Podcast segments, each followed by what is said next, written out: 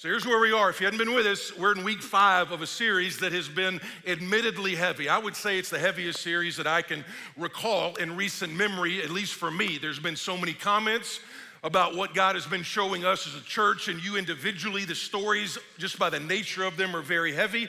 But if you hadn't been with us, can we talk about it as basically a series about how does the gospel of Jesus Christ intersect with emotional health? Obviously, we've come out of a difficult couple of years in our country, in our church, in our communities. And so how do we then, how do we then take the gospel, the unchanging message, and then apply it to some of the emotions that are admittedly almost like a roller coaster? And what our baseline was is we said way back in the fifth century, there was a guy named Augustine, and he said that our emotions are very much like smoke from a fire. The emotions are like smoke, indicating that there is a fire somewhere. And so while we have been looking at various emotions, what our goal is is to go beneath the emotions, go beneath the surface, and then ask the reason why am I feeling that way? Why do I struggle with covetousness? Why do I struggle with depression? Why does shame cripple me? Why am I a bitter person? Those are the things we're trying to uncover. But today we're actually going to look at one that is the most frequently mentioned command in all of the Bible. Now, if I were to tell you, hey, what's the most frequently mentioned command in all the Bible, some of you would go like, be holy, or read your Bible, or give a tithe, or don't have sex with somebody, or whatever. You're like, that's what he's got to. It's not. There's actually a command in various, various admonitions that is mentioned 366 times. It's like for every single morning, this command is there, and then one for leap year. So, in various ways, whether it says be courageous, whether it says do not be afraid, or fear not, or don't be anxious, what we're gonna look at today is what is called fear. Now, I would say this initially, when y'all heard the word fear, I didn't even want to put it in the series because I'm like, man, I mean, fear is so surfacey. I mean, it's, I even looked at the top like 10 fears in our country, and it's like number nine was clowns. Now, granted, that is a legit fear. Clowns are creepy, okay? I'm just saying, no clowns at our fall festivals, all right? That's just a rule. We just, they scare, they scare kids, they scare adults. But that's not really like a, you're not gonna preach a whole sermon on clowns. But then you get other stuff. It's like spiders and snakes and needles. Uh, the other ones, you know, drowning bugs, heights. The number one, the number one was public speaking, so that was a little freaky just right there. But here's what I here's when, when I read that list, I was like, all right, that's kind of surfacey, but what God showed me is when you get beneath the fear and you look about what fear shows up at. Fear shows up in things like anxiety, nervousness, dread, stomach issues, loss of sleep. What you come to realize when you look at the Bible is that fear is the opposite of faith. And the Bible says it's impossible to please God without faith. And so fear is the opposite of faith. You got to realize that it's not doubt. People say the opposite of faith is doubt. It's not. You, if you have a lot of doubts, you can be a good disciple. A lot of the disciples of Jesus had doubts. I mean, about some big stuff, not, not small stuff like where did Cain get his wife or what about dinosaurs or whatever. It's like the big stuff. They had doubts about the resurrection. And so the opposite of faith is not doubt. The opposite of faith is fear. And what God says 366 times is don't do that. Because what he knows and what we're going to see in the history we're going to look at today is that what fear does is it paralyzes you. It causes you and I to not walk into the promised land that God has for you. Now, what we fear, by the way, we always fear one thing, and that is the future. You don't fear the past because it's already in the past. You might regret the past. You might wish the past had not happened, but what we fear is we fear the future. We fear future loss. We fear future pain. We look at it and we're like, and it causes despair. I'm not sure God's got this. I'm not sure God's gonna come through. What if I lose my job when I'm 55 and I've got 10 more years and I'm 55 and I can't find a job. What about that? What happens if my 401k tanks? I'm not sure God's got this. What if my prodigal never returns home? What if I never get married? I'm 37 years old and I have no prospects and the biological clock is ticking. What if I never get married? What if I do get married and get divorced? What if the cancer comes back? The fear of what happens if I get out of this toxic relationship that I know God's telling me to get out of, but what happens if I get out of it and all of a sudden there is no other relationship? So, what God showed me is fear is a big deal. Fear keeps us from walking in obedience to the Lord. So here's the, here's the background there's a book in the Bible called the book of Numbers. Where we're going to look at today is about a year, maybe a little bit more than a year after the Exodus. And the Exodus, and if you're, if you're not, if you're kind of new to Bible study, the Exodus is that enormous moment in the Old Testament where God rescued his people from slavery after 400 years imprisoned in a place called Egypt.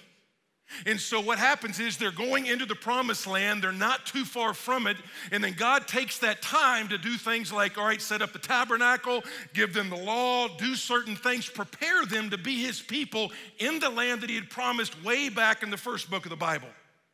But what happens is for about 10 chapters, it goes pretty good, which, by the way, the reason it's called Numbers is because Moses was the guy that was supposed to organize this approximately 2 million people, get them into groups, organize them. It's like herding cats. I mean, how do you get all of these people to go into one place? And so for about 10 chapters, it goes pristine. A lot of good things are happening. Right around chapter 11, it starts to go south, and it goes south in a hurry. They start complaining about God's provision for their lives. Man, this quail is nasty. This manna, what kind of cornflakes are you giving us? And they start getting mad at Moses, and Moses' family actually gets mad at Moses. And so it's all this stuff is percolating. And then we get to Numbers 13, verse 1.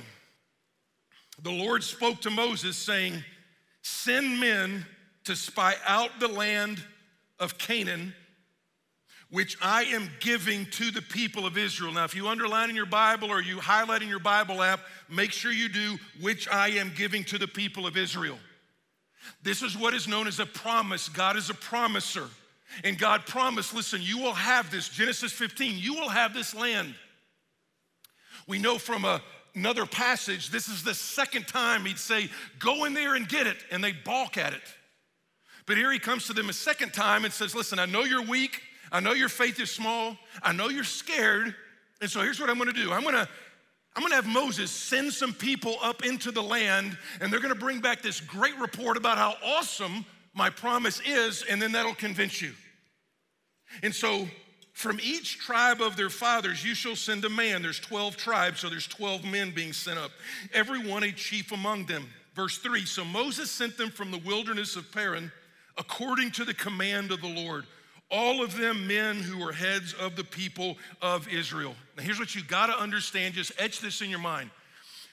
What this trip was for was not to seek the will of God, it was to reap the will of God. It was not to pray about, hey, I wonder if God would have us have this. That's not it. He's already told them, I've got this for you. So they were not there to seek the will of God. They were simply there to reap the will of God, walk in the will of God. God had already made a promise to them. And so he sends out 12 men. You only remember the names of two of them. There's reasons for that. Because two of them show faith, 10 of them show fear. 10 of them are cowards. 10 of them actually are on the list of the forgotten. And you don't remember their names now. Nobody names their baby after those 10 at all. Now, partly because their names are weird, or they got some crazy names. I mean, you got names like uh, Shamua, Ilgal, Shofat. I mean, I mean, do not name your baby Shofat parents. I mean, it, that will not go so well for them in high school at all. It's like it's gonna go very bad. Shofat's no gonna, gonna get a, he's not gonna get a date, all right? So don't call him that. But part of it's their part of it's its weird names, but the bigger reason is the bigger reason is is that's the list of the that's the list of the forgotten. Those are the ones that are gonna make an excuse. Those are the ones that are like, I know what God wants from us, I just refuse to do it. And here's the, here's the bottom line is, is you're either gonna make an excuse or you're gonna make a difference, and you're gonna be really good at one of the two. You can't do both. And so two of them say, We're gonna make a difference, and their names are Joshua and Caleb. And Joshua and Caleb go forward, and you hear babies all the time being named after Joshua. Heck, we got worship leader named after Caleb.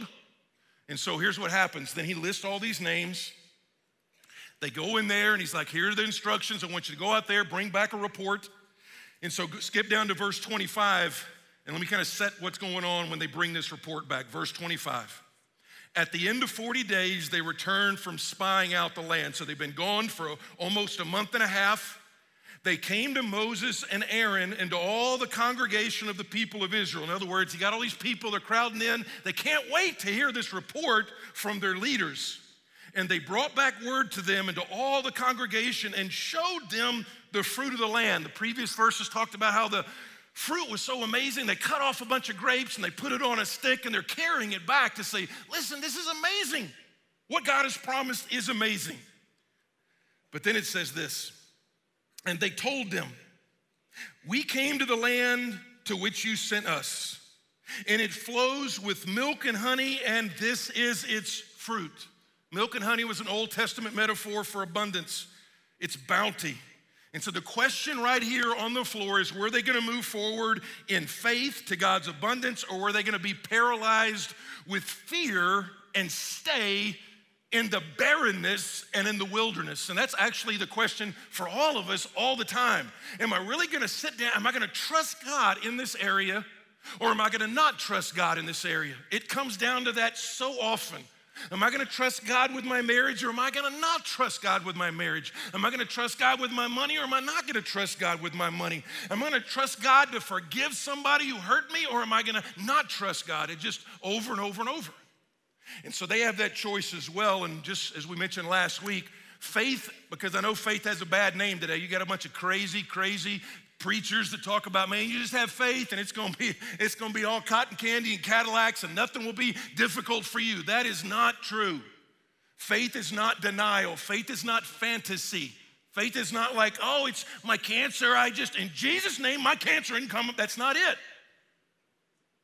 It's, it's not. It's not. It's not denial. It's not putting your head in the sand. It's not saying, you know what, if I just believe hard enough, it's just not to happen. It's not a denial of the facts. It's not positive thinking. It's not, it's not, it's defiance. What it is is saying that God has said some things and God can't lie. God has said some things, and I believe what God has actually said, and I don't think He has forgotten. He is the undisputed heavyweight champion of the world. He is a billion and oh. And I'm gonna believe that actually when He said something, He means every single word of it. And so the question for you, the question for me again is uh, am I gonna, am I gonna believe God? Am I gonna believe God's promise and move into bounty, or am I gonna not believe God's promise and stay in the wilderness? Let me give you just, I wrote down a bunch of them. Am I gonna believe God in a relationship that you need to end? Without a doubt, there are people today and you're listening, and God has said clearly, this is a toxic relationship. Every time you are with that person, it brings you down. But you are scared if I break that relationship off, guess what? What if there's not another relationship that's better around the corner? Some of you, again, you, you struggle, you love Jesus, but you cannot obey him with your finances. You just can't. You're like, well, you're being harsh. I'm just saying statistically, this generation of Christians give less than the generation of Christians during the Great Depression. You get scared. Why? Because uh, God said, Hey, I want you to share your faith, your story. I want you to share your testimony of grace with that person over there at the country club or at the social activity or at the PTA meeting. You're like, Man, I don't want to be a weirdo. I don't want to be looked at like some Jesus freak. Or you're sitting there and you, uh, God just said on the way to church, you need to apologize to your spouse. Well, I don't want to. I'm going to look bad. And she was wrong at least 50% of it. And he's like, you, you own your part by faith, you're scared to get in biblical community because if you get in biblical community, somebody actually might know you and they might actually ask how you're doing, and you got to say something besides "I'm blessed and highly favored." You got to say something besides that. And you're like, "Well, I can't help it. I'm scared." If you don't hear anything else, hear this. Scared is a feeling, and scared can be good sometimes. Scared, scared can keep you alive. There's nothing wrong with being scared. Right, you teach your kids what? Hey, don't touch the hot stove. And so it's not bad if little Scooter's scared of the hot stove. Why? Because you know, if he touches the hot stove, it's going to burn him. But scared and fear aren't the same thing. You can be scared and then go through it in faith. That's called courage. That's called biblical faith. I'm scared, but I'm still gonna go through it because God told me to. And you do that day after day after day. That's what the Bible term for is called endurance. It's just showing faith and courage each day. God wants me to do this. It might not be awesome on the front end, but God told me to do this, and I'm gonna trust that He knows what He's saying. So here's the way it goes. Verse 28, it's about to get real. However, and here's a little Bible note anytime you see the word however or but or instead, when it's attributed to God, that's a, that's a great thing. If, if the whole, if the sentence is attributed to God and you see the word however or but or instead, that's a good thing. Like Ephesians 2 says, but God, being rich in mercy because of his great love with which he loved us, has saved you. That's a good one. But when however is attributed to us, to people, it's almost always bad. It's almost always, I know, I know God told me to do this, but I can't do this. I know God wants me to do this, but I'm not gonna do this. So, last few verses, go to chapter 14, verse 1. So they bring back this report. It's like it's great, it's awesome, but it's gonna be difficult. And then all the congregation raised a loud cry, and the people wept that night. I mean, how whacked do you have to be to just like, we're just not going back? And all the people of Israel, they grumbled against Moses and Aaron. I hope today goes better than it did for them. The whole congregation said to them, Would that we had died in the land of Egypt, or would that we had died in this wilderness. Why is the Lord bringing us into this land? to fall by the sword. Our wives and our little ones will become prey. Would it not be better for us to go back to Egypt? And they said to one another, Let us choose a leader and let's go back to Egypt. When you and I are that fearful of something, it plays tricks with our mind. Egypt was not good. I mean, what had just happened? God had rescued. What do they think they're going to waltz back into Egypt? All the soldiers had been killed, and they're gonna walk back into Egypt and they're gonna go, Oh, it's great to have you all back. You two million people, come on in. No, it's not gonna go well.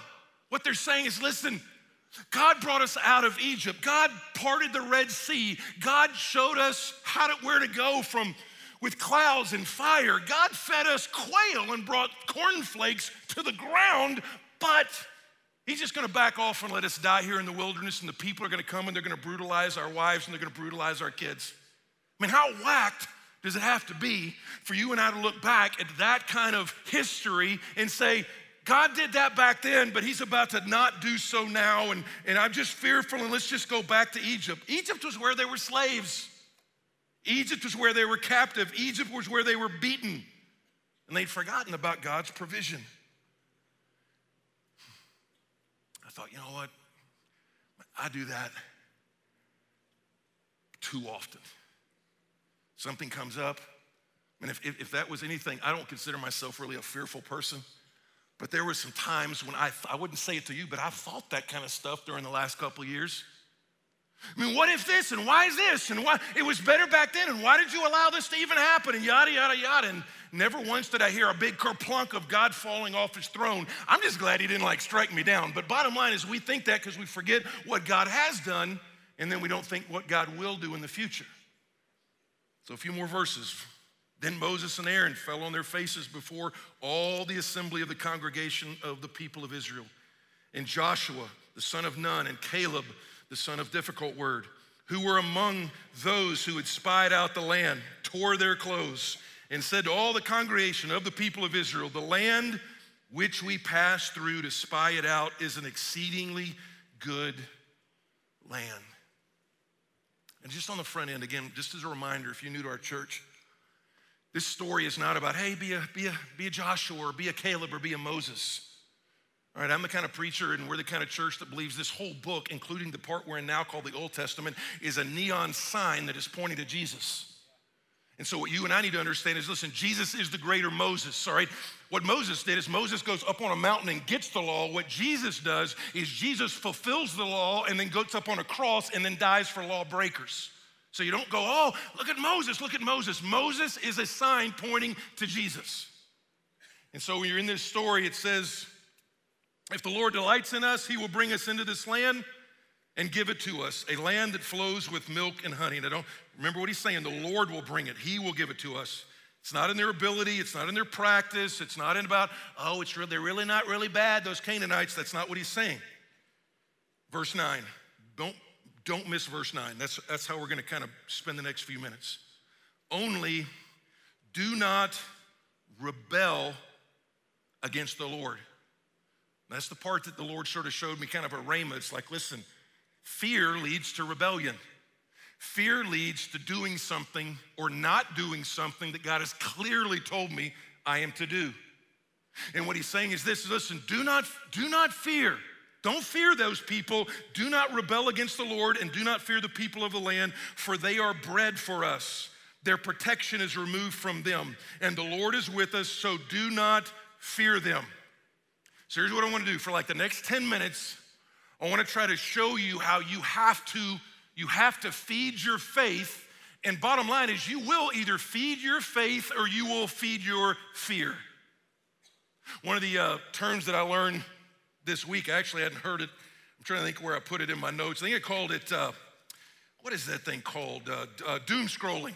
Doom scrolling.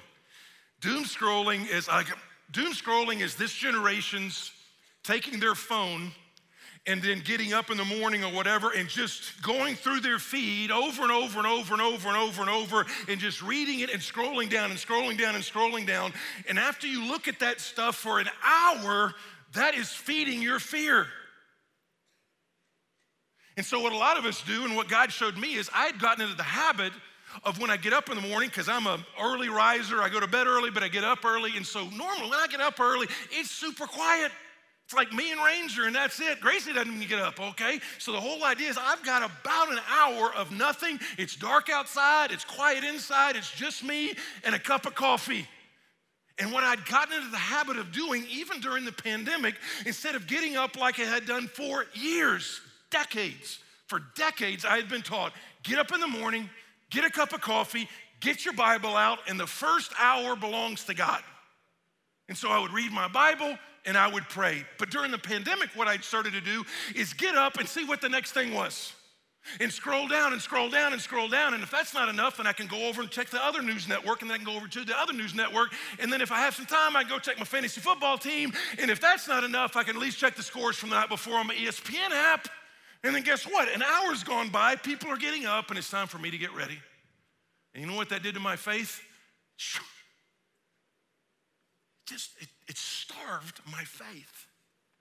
And it fed my fear because all I'm looking down is like coronavirus this and closing this and what about this and then people's opinion on that and well you're woke and you're what whatever. Then pretty soon you are in the rabbit hole. And that's where the people get right here. And so when we look at when you look at this whole story, there's two there's two things that he gives us here that I want to challenge you guys with. Because what you see here is two. You see the presence of the Lord. What are the two things you got to feed? The presence of the Lord in your life, and I'll talk about that, and then the promises of the Lord, because it's the promised land. Again, the opposite of fear is not doubt. If you got some questions that you hadn't gotten answered, man, bring them. Let's talk about them. Where did Cain get his wife or whatever? Those are great questions. There's very few questions that can't be answered in like about a five minute Google search anyway, but the bottom line is you're either going to feed your faith or you're going to feed your fear. And feeding your faith requires action. Feeding your fear requires nothing. Nobody's, nobody's going to wake up tomorrow morning and go, man, today is a great day to live in dread. I mean, today, today is a great day to take a stroll in the barren wilderness. Nobody's waking up like that. All you got to do is just do nothing and you will be carried along in that. And so you got to feed it. How are you going to feed it? Number one, let me give you two. Number one, the promises of God. This is the promised land. This is a promise that God had way, made way back in Genesis 15. And here's, here's what I know, and you know this is true as well. Trusting God if things are hard is very, very difficult. When things are really difficult, especially if that thing goes on and on and on, we've talked about it 10 times before. It's not the depth of the trial that's difficult, it's the duration of the trial that makes it difficult. If you don't know when it's gonna end, it's just like you can hang on for a week or you can suck it up for a month, but when it starts dragging on for month after month after month after month after year, if you don't understand how do I lay hold of the promises of God, then you are going to fail. And so the promises of God, how do I do that? How do I get a hold of those? How do I hold on to them? Think about it this way. Think about a promise from the Lord as a receipt that you get before you get your product. So you go up and you buy something. It's like, uh, for example, like I go to a feed store to get deer corn and stuff like that. So I go up there in the front, I pay for it, they give me a receipt. I have to drive in the back in order to put those bags of deer corn in the back of the pickup. But in the meantime, from the front door to the back door, I have a receipt in my hand. If there's any question about whether or not I own those four bags of deer corn, that receipt says, guess what? This is mine. It has been purchased. What you have to understand is you make you claim a promise today, you claim the promise. Like, how do I do that? I'm gonna tell you in a second. Claim the promise, and it's not until the next day that you actually receive the answer to it. This time in between is called walking by faith. Now, let's, let's be honest. If the time between when you claim that promise and when you see that promise answered, if that time was like two hours, it's no problem at all. But what happens when it's two days or two weeks or two years or two decades? And so God is like sympathetic. He's like, listen, I don't want you to doom scroll. I don't want you to be thinking about how bad. I want you to understand I've made you some promises. You're like, I get a promise? How do I get a promise? Well, God has given us two great gifts. Gift number one is the Holy Spirit of God. So just ask God, hey, would you give me one promise? There's 3,000, somebody counted them up, 3,000 promises. And I know somebody's gonna go, well, they're not all applicable to us. And what about this Old Testament? Listen, I understand that, and some are not. But also, the Bible says that in some way, some gospel centered way, that every promise is yes and amen in Jesus Christ, in some way. Second gift God has given you is, is, a, is a deal called Google, okay? Because all you gotta do, all you gotta do is type in God's promises for blank, and you'll get like 10 of them. God's promises for my marriage, God's promises for my addiction, God's promises for my loneliness, God's promises for my anger, God's promises for my depression. Boom, you're gonna have like more than you can count, and just lay hold of one of them. Second one. And this is a little bit, it kind of makes people a little nervous, but you got to see it. What did he say in verse 9? Go ahead and look at your Bible or your app.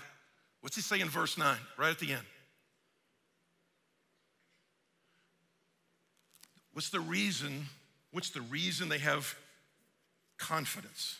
The reason they have confidence, it says, their protection is removed from them, and the Lord is with us. Do not fear them. So, Christian, you have to have, there's a guy way hundreds and hundreds of years ago uh, by the name of Brother Lawrence, and he wrote a bunch of books and stuff. One of the old dead guys that has some awesome stuff to say, but he had a book called Practicing the Presence of God. And then what he's talking about is kind of what I'm going to say now, and that is, we said, for the believer, obviously, God is with you. Theologically, He is with you in the person of the Holy Spirit. Romans chapter 8 says, listen, if you don't have the Holy Spirit, you're not a believer to begin with. So if you are a believer, the person of the Holy Spirit, the third person of the Trinity, lives on the inside of you. Secondly, just in the sense of the omnipresence of God and the fatherhood of God, God is with you also like a best friend in a stadium full of people you don't even know.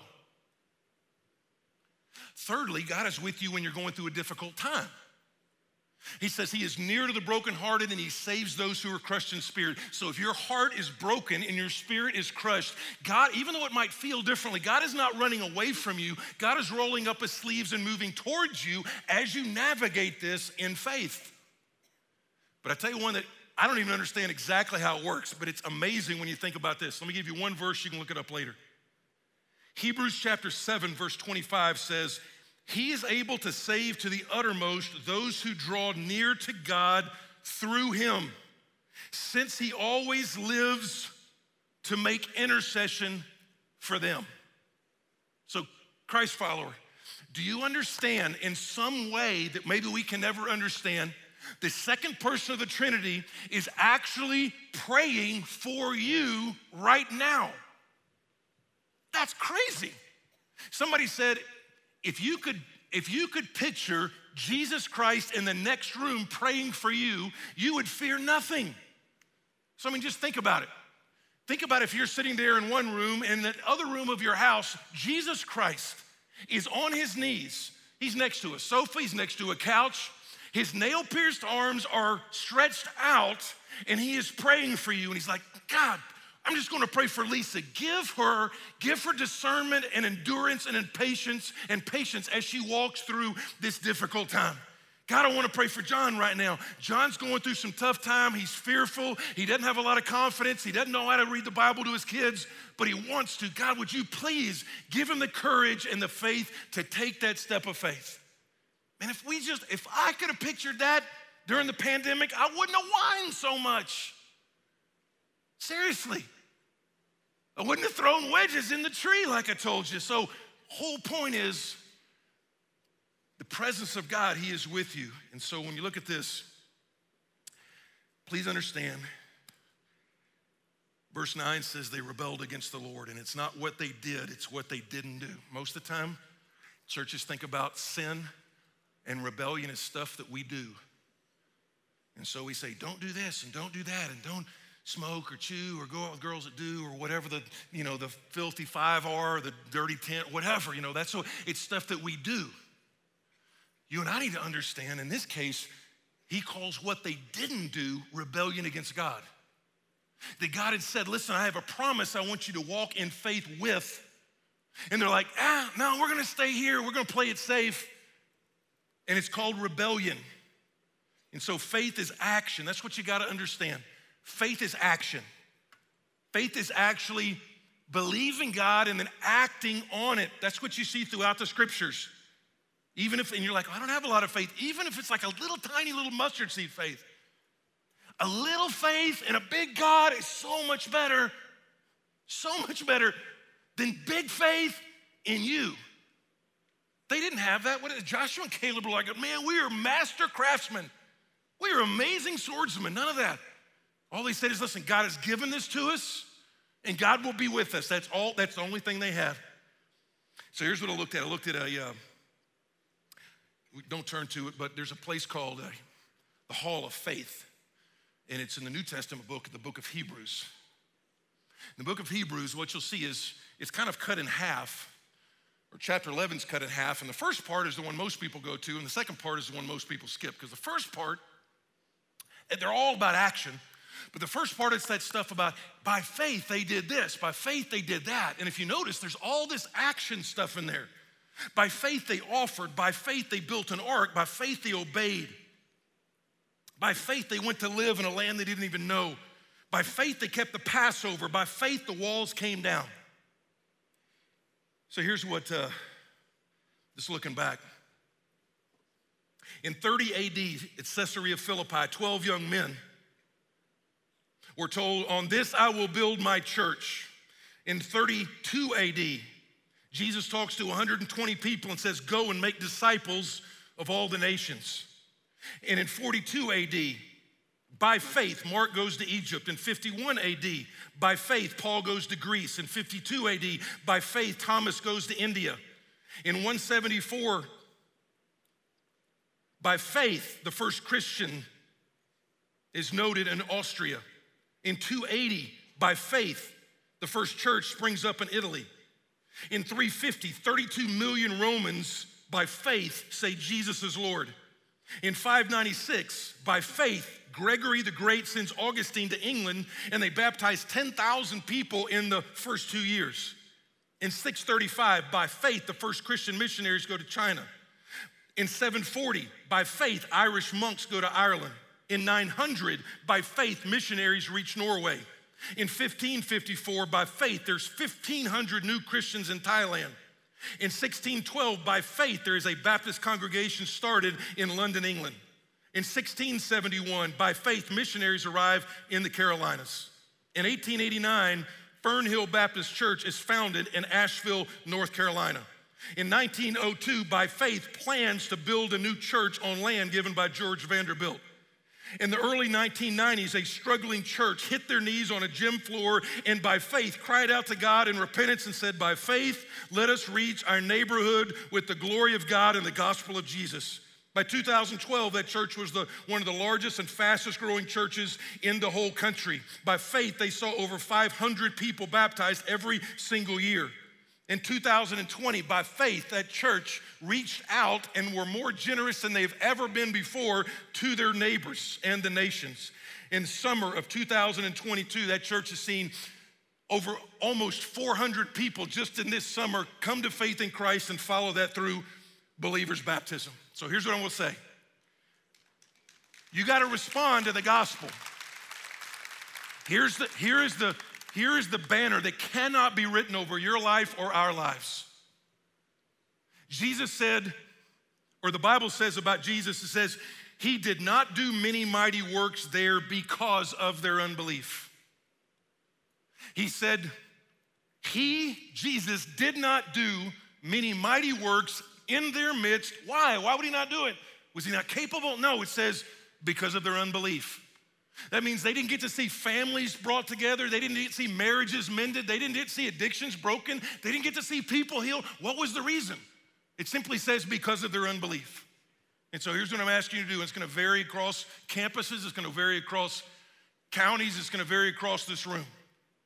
That by faith, you're going to, some of you need to say, by faith, I'm going to read the Bible to my kids. Never done that before, scares me to death. But by faith, I'm going to read the Bible with my kids. By faith, I'm to stay in this marriage. I'm to pull the papers out of the divorce court. By faith, I'm going to turn to Jesus and surrender to the Lordship of Christ that said, What she did on that cross, that counted for me. By faith, I'm going to obey God in my finances. Some of you need to say, You know what? By faith, I'm going to continue to cry out to God for my prodigal daughter or my prodigal son. Others of you need to say, By faith, I'm going to go on a mission trip by faith, I'm gonna get out of this destructive relationship. By faith, I'm gonna get into biblical community. By faith, I'm gonna sign up for a starting point or get baptized. By faith, I'm gonna sponsor a compassion child. By faith, I'm gonna actually get up out of my comfortable seat in the back of Hendersonville or the back of Brevard or the back of Arden. And by faith, even though it scares me to death, I'm gonna come down and I'm gonna pray at the altar. That's what I'm gonna do by faith.